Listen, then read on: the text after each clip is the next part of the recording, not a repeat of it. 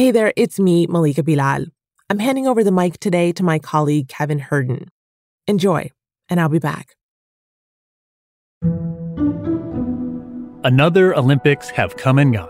With so much incredible athleticism and camaraderie on display, it can be hard not to get wrapped up in the moment. Here they come to the wall. Like when Tunisian swimmer Ahmed Hafnaoui went from worst to first, surprising everyone, even himself.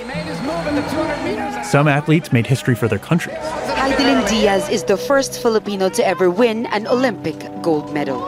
And who could forget this one? The Italian and Qatari high jumpers, two friends, chose to share a gold rather than compete in another jump off. And they will both taste gold in Tokyo. This is an absolutely insane night in the stadium. But now the games have finished. The party's over. And as athletes and sponsors leave town, Tokyo could be left with an Olympic sized hangover that will be very familiar to host cities in the past. I'm Kevin Hirten, in for Malika Bilal, and this is The Take.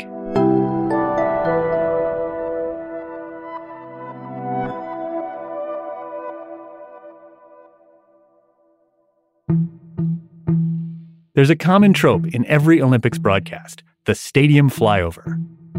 While international audiences are treated to gorgeous aerial views, the residents of these host cities are largely left out of the picture. But if past is any guide, they're the ones who will be left to deal with the debt, gentrification, and displacement that can come from hosting the Games. Olympics are not all the same, so some cities build bigger or better or worse than others. That's Christopher Gaffney.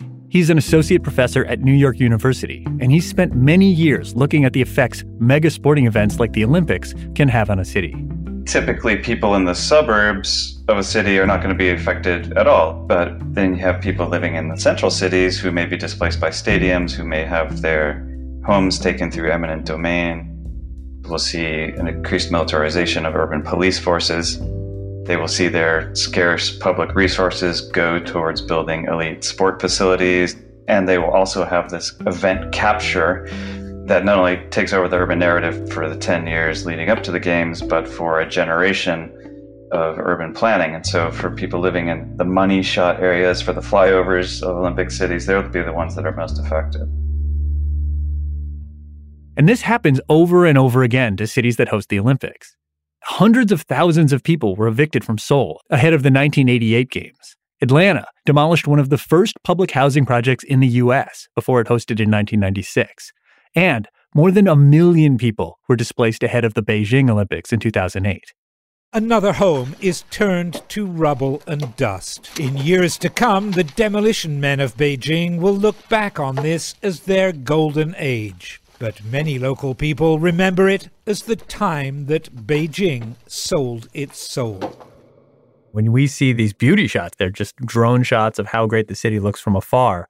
And rarely do we zoom down to see what the city is functioning like below just the glossy wide angle shots. So this idea that that a city might take a low income area, raise it, and then beautify it or or or build venues there, that's almost a feature of the Olympics going back decades, right?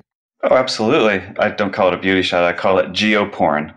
And so you have these flyovers that look good, they stimulate the appetite for tourists and investors, but they hide the structural violence inherent to rapid urban development in the service of an elite sporting project. So let's start with Tokyo. You went there in 2019 as the city was in the final stretches, or so it thought, of pre- preparing for the 2020 games. It's now 2021. But so, how would you say that the preparation was affecting the everyday people of, of Tokyo from your experience?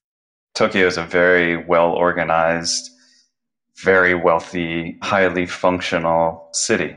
And one of the ways in which Olympics are less impactful is that the larger city you host them in, the less you're going to feel it. In specific areas of the city, however, we could really mm-hmm. see that there were gentrification pressures underway. Private taking of public lands to build the Olympic mm-hmm. Village was kind of vectorizing development in Tokyo towards the bay. The mm-hmm. idea is that this would spur development in that area, so Tokyo would become less affordable for some and the upper middle classes would have new, nicer places to live along the water. Specifically to Tokyo, was this being used as a way to justify urban planning, or do you think it was the gentrification is a byproduct of the Olympics? I think it's an intentional byproduct uh, of the Olympics, and, and that you target specific areas for new development and then push lower income or less desirable people, less rentable people out of the way. And this certainly happened around the National Stadium, but we also see that the places that are targeted for Olympic tourism, such as the parks around the Olympic Stadium, where there were homeless people who had lived there for quite some time, they were being treated very poorly by the government. Elderly people were being pushed out of housing developments that were you know, post war uh, housing developments that were old, but they were their homes and they were destroyed to make way for new high rise condominiums around the Olympic Stadium. And so the people that I was meeting in Tokyo were pushing back against this project of, within scare quotes, beautification, gentrification, renovation of areas in which they lived. There's always a cost benefit analysis that you probably do when you decide to host the games. And no one could have anticipated that there'd be a global pandemic. But it does seem that Tokyo, so much of the benefits side of the ledger has been wiped away, and they're just dealing with the costs. The cost benefit analysis, when we think about the GDP of Japan, the Tokyo Games are a drop in the bucket. Japanese economy is third largest in the world. It's it's not going to take a ding by $15 billion of spending or 20 billion or even $100 billion to the Japanese economy is not all that much. In the local context, it's a lot there are real needs in Tokyo that should have been addressed, especially in a city that's going to be ravaged by rising sea levels, increasing typhoons. And the Abe government was very insistent upon pushing these games as a mode of recovering, quote unquote, from their nuclear disaster. March 11, 2011. Japan's east coast is rocked by the most powerful earthquake ever recorded in the country. The deadly wall of water engulfing entire communities. It left around 20,000 people dead or missing, and it caused a meltdown at the Fukushima nuclear power plant that led to more than 150,000 people being evacuated from surrounding areas. Tokyo was announced as an Olympic candidate back in 2012, just about a year after the Fukushima disaster. And, like Chris said, the Olympics this year have been promoted as the Recovery Games. The famous Olympic torch relay even began in the Fukushima prefecture. But the choice to host the Olympics in Japan wasn't universally popular. There was pushback from activists like Takatoshi Sakuragawa. The decision to let Tokyo host the Games came soon after the Great East Japan earthquake. I was shocked that Japan was still bidding for the Games. I wondered why they were pouring energy into something like the Olympics, even after our worst ever disaster. That's something Chris heard from people he met on his trip to Tokyo, too. In, in Fukushima Prefecture, one of the women that most impressed me was a, a city council member. She guided us around her city that was still completely abandoned. People couldn't go back to their homes.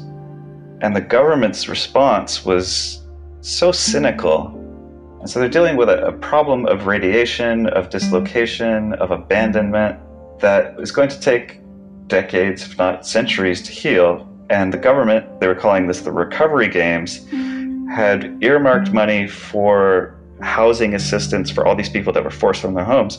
It was going to stop as the Olympic Games began. They're going to wrap up the cycle of recovery with the mm. Games. And so, the level of cynicism that I saw in preparation for the Tokyo Games was probably worse than anything I've even seen in Brazil, which is a very cynical place in terms of its relationship between the government and its people. Those 2016 games in Rio de Janeiro in Brazil have become famous for their effect on the host community. Rio's mayor reportedly ordered residents be removed from 14 of the city's favelas or urban shanty towns in preparation for the 2016 Olympic Games when I was living in Rio in the six years leading up to the Olympics, I talked with hundreds of people who'd lost their homes. to make way for transportation projects, to make way for stadium projects, or not even stadium projects, but for parking lots for stadiums. The issue of displacement around the 2016 Olympics in Rio de Janeiro was well documented before the Games, and it's still a problem now. We heard from Theresa Williamson, a Brazilian urban planner. She's the executive director of Catalytic Communities, a Rio based nonprofit that works with organizers in the city's favelas.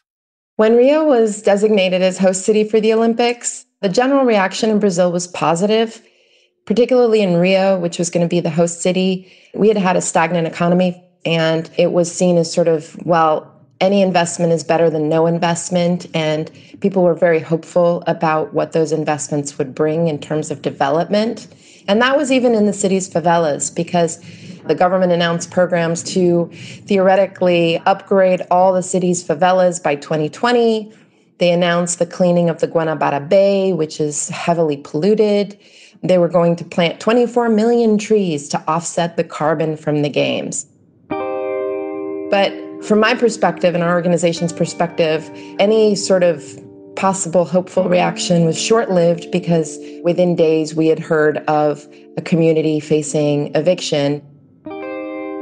Favela communities in Rio fought back against the threat of eviction, and with some success, but tens of thousands of people were still displaced. It's been five years since the games were held in Rio, and unfortunately, the effects linger and they won't go away anytime soon. I think it's a permanent stain on the city, especially in low income communities. People were almost universally sent to worse outcomes. Some people were given monetary compensation that didn't cover rent for six months, much less a new home, even in a favela.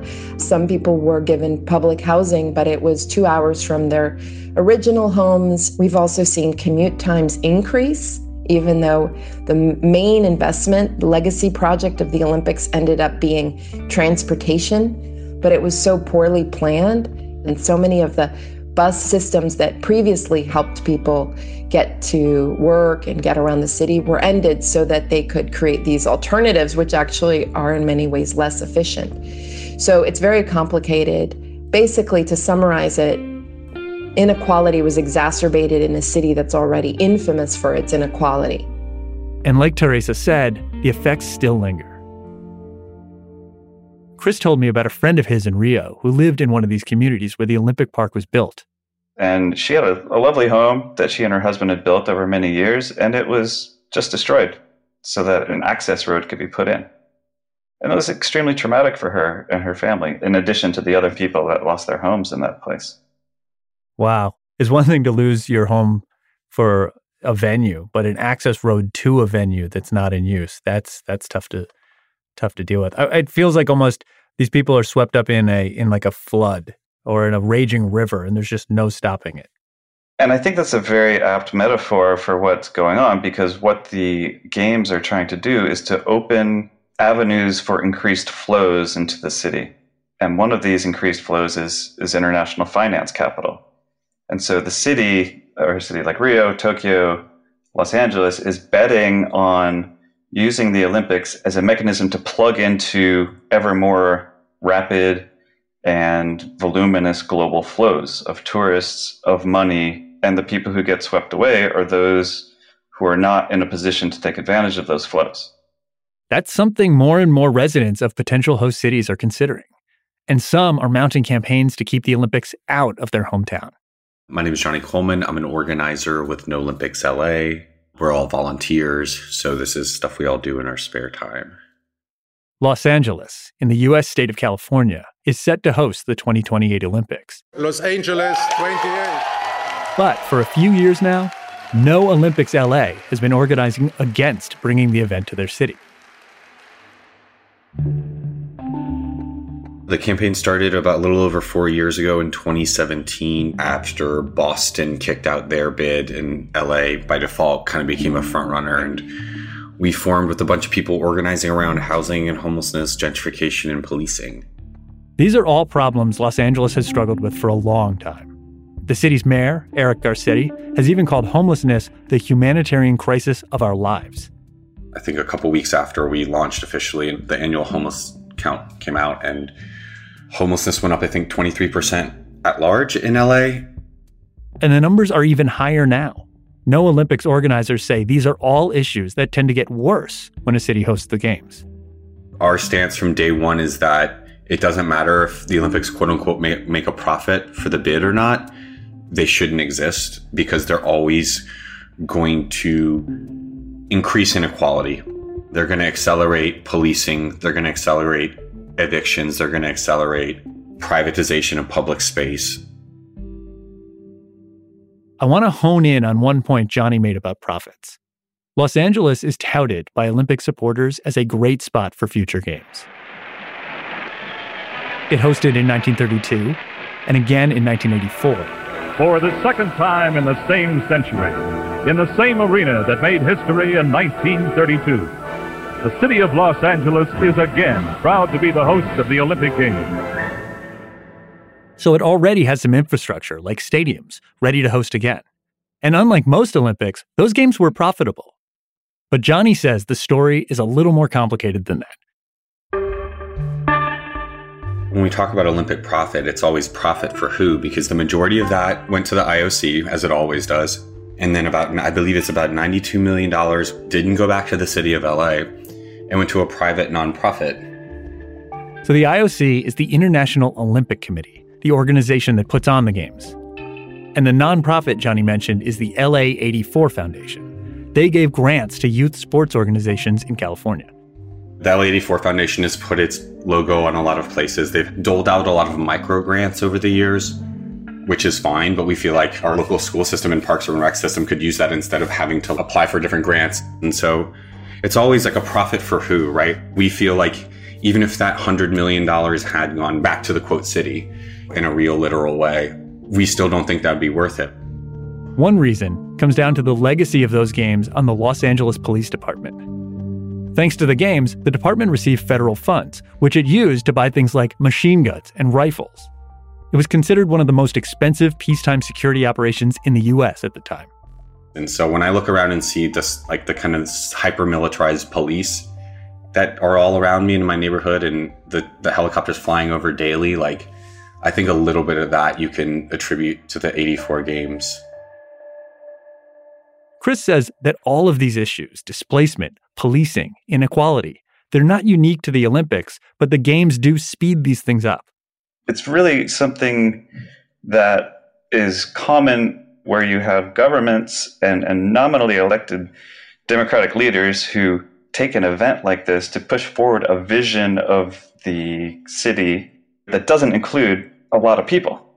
This is not specific to the Olympics, but the Olympics do it again and again and again all over the world. So, despite all of these problems we've outlined, there are millions of people, billions of people will watch this, and they're probably watching because at some level they they enjoy the show. Do you think there's any reason to salvage the games? Are they worth fixing? Is there a way to fix them? Olympic boosters will say, well, it brings together a global community. We really need this to understand our, our shared humanity and to feel good about ourselves as a species. And that seems like a pretty hollow argument to me. If we took even a small slice of the resources that we dedicate towards elite sport and put that towards solving issues of homelessness or water, clean water, or you know, finding new energy, you could make the argument that we'd be celebrating our shared humanity in a much better way. And so for me, it's broken. It's a business that is predicated on extracting resources from cities with real needs and then saying, oh, yeah, that was fun. Let's do it again in four years. And then we just kind of repeat the same question. Theresa, back in the 2016 host city Rio, has some advice for residents of potential cities. Advice that might move us towards a different question what I'd like to say is to candidates of future cities I honestly think that if a city is bidding for the games, we need to rethink the people running our cities. There's no reason for a city leader who actually wants to improve the quality of life for the majority of their people to bid for the games the benefits will not come to those people. It is possible to stop a bid. It's a lot harder to stop an Olympics from happening or to stop the consequences or to try to steer those resources towards good, productive, enhancing qualities for the majority of residents of cities. And that's the take. This episode was produced by Priyanka Tilve and Negin Owliaei, with Dina Kesbeh, Alexandra Locke, Amy Walters, Ney Alvarez, and me, Kevin Hirten, in for Malika Bilal. Tom Fenton is the Take story editor. Alex Roldan is the sound designer. Aya Elmileik is the engagement producer, and Stacey Samuel is the executive producer. We'll be back.